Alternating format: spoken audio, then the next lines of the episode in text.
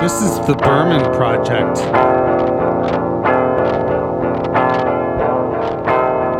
Hey, it's JD here, back for another week of introspection and reflection on grief, depression, and the pathway to mental wellness, all the while nourishing my soul with the music and art of the late indie rock singer-songwriter David Berman. How are you doing, motherfuckers? I am hopeful that you are all tucked away in a cocoon, ready to transform into beautiful butterflies and spread your beauty throughout the world. That would be my wish for you. So there's that. I am having a day. I just talked to my therapist, whom I haven't spoken with in about a month, just based on scheduling. She was taking a course and she was on vacation, and then I was doing some things, and it just made it difficult to sync our schedules together until today. I'll see her again next week. But it was a tough appointment because I am fucking low and I am overcome with dark thoughts about finding relief is ultimately where we settled. In an ideal world, I find that in this space, in this realm. But when you feel this way, it makes you not necessarily think straight and practically. I mean, I've got two little girls. They're 14 and they're 12. They're not so little anymore. But the collateral damage would be there. And I can't justify creating that sort of collateral damage just to feel relief. And so that's effectively off the table. Even though there are days when I want it to be in the center of the table on a lazy Susan so that I can spin to win, grab what I need, and fucking rid myself of this mortal coil. It's not good. It's not good. I'm on a new drug, but I'm ratcheting it up, starting out on a really quite low dose. Within 3 weeks, I'll be at the recommended dose. So that's good. Hopefully I get something from this relief-wise. I'm also looking for a meaningful project. And this is a meaningful project. In fact, I just got an email from Corey. And it made my fucking day. It came during therapy. And I read it to my therapist even because it's unbelievable that any of you would take the time to shoot me an email or a text or communicate with me on Facebook or Twitter or anything like that just to say, hey, hope you're doing okay. And what you do in creating these podcasts, it does matter. It does matter, and it matters to me in the case of Corey or whomever else reaches out. That's so gratifying. That's so gratifying. I can't help but be dubious and think, okay, so who put you up to this, Corey? But that's just the way I am. That's how I am. I am naturally skeptical of positive feedback, you know?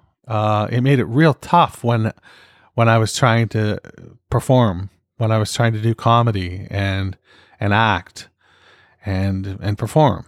That was really tough. Because you got to take the good with the bad, right? You got to take the good with the bad. And if you can't, well, then it can be crippling.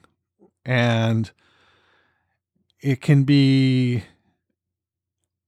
a challenge just to get out of bed. I used to do a joke, and the joke was that I spend all my energy just trying not to wake up.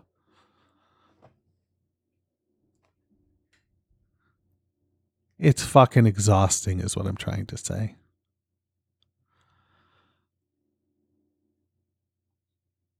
I'm going to keep fighting,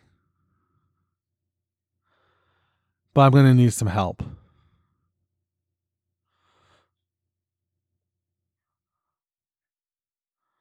That's not a call for help from you. Although if you can shoot me a letter at JD@mediumalchemist.com, it would mean the world.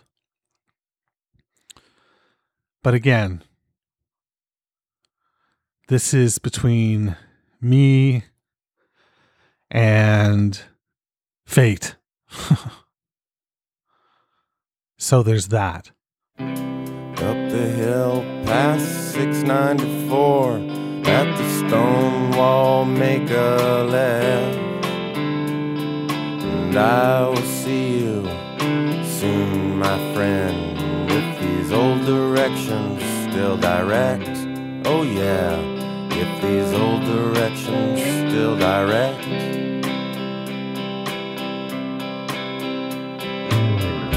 Is the problem that we can't see, or is it that the problem is beautiful to me? Birds of Virginia are flying within ya, like background singers, they all come in threes. Like background singers, they all come in threes. Won't soul music change now that our souls have turned strange? Once a day, twice a day, when on and off collide, we'll set our souls aside and walk away.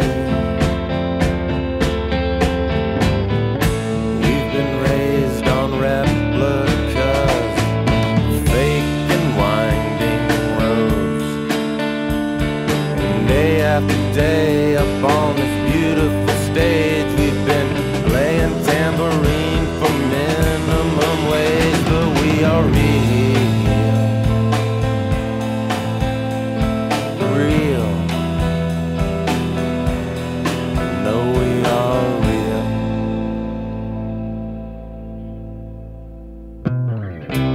we are real. Repair is the dream of a broken thing, like a message broadcast on an overpass. All my favorite singers couldn't sing, all my favorite singers couldn't sing.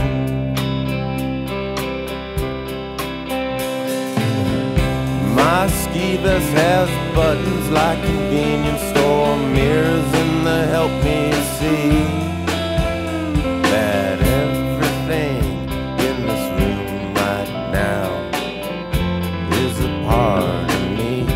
Oh yeah, is a part of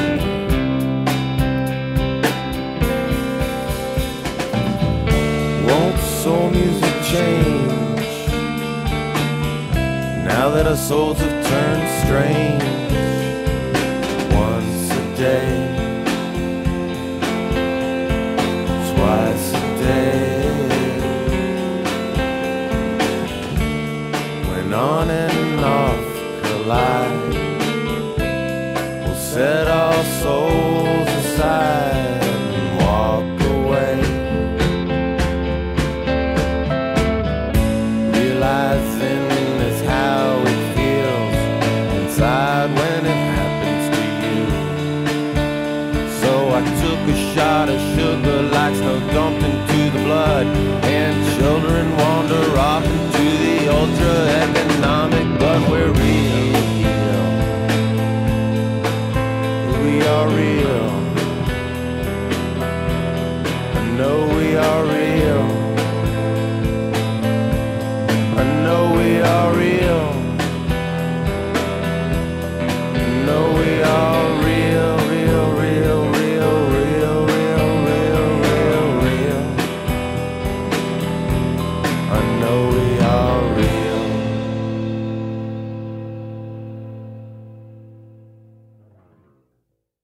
Don't step on it, fucker. All right. That was We Are Real from the American Water record. Just a tremendous record overall.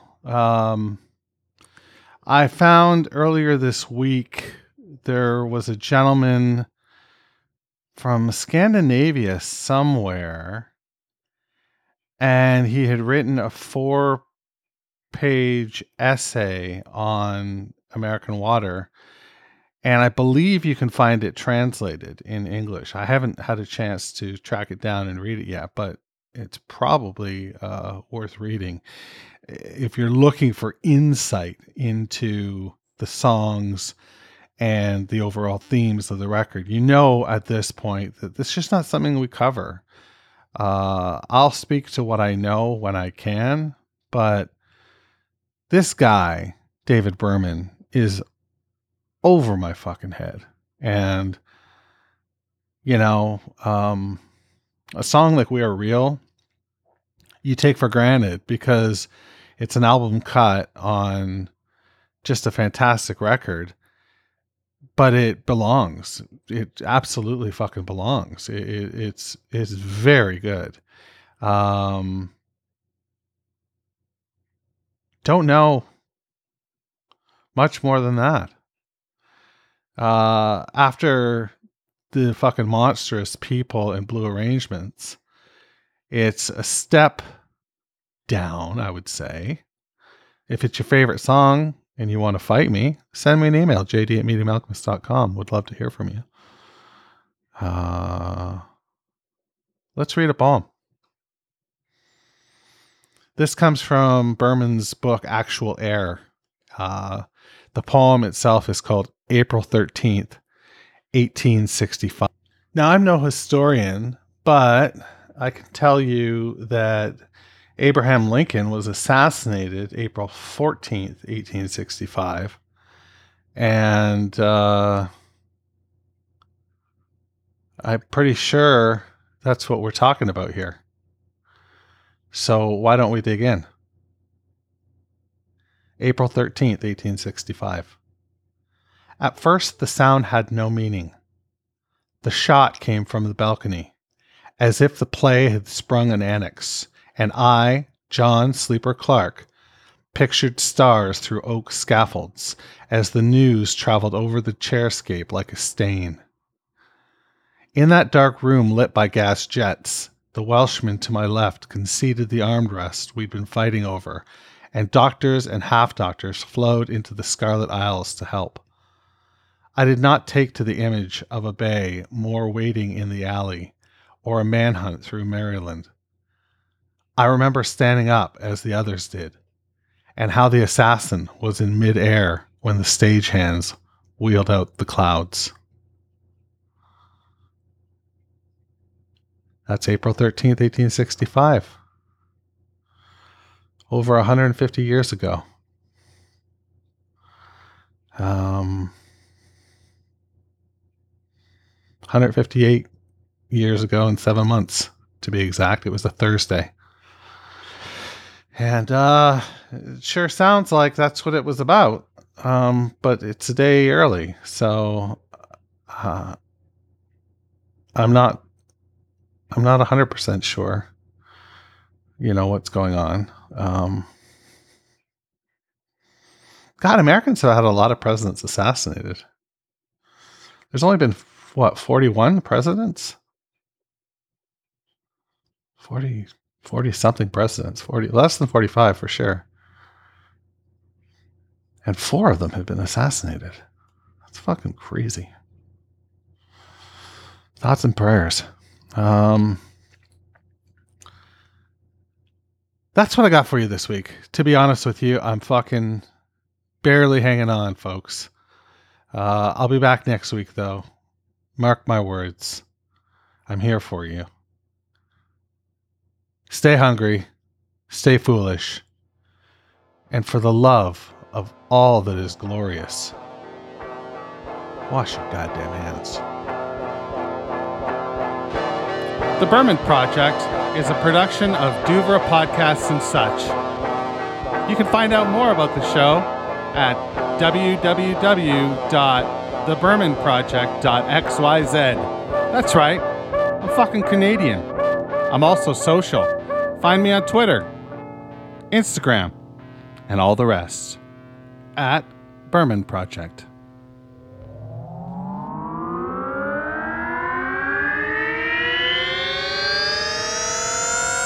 Duvra Podcasts and such.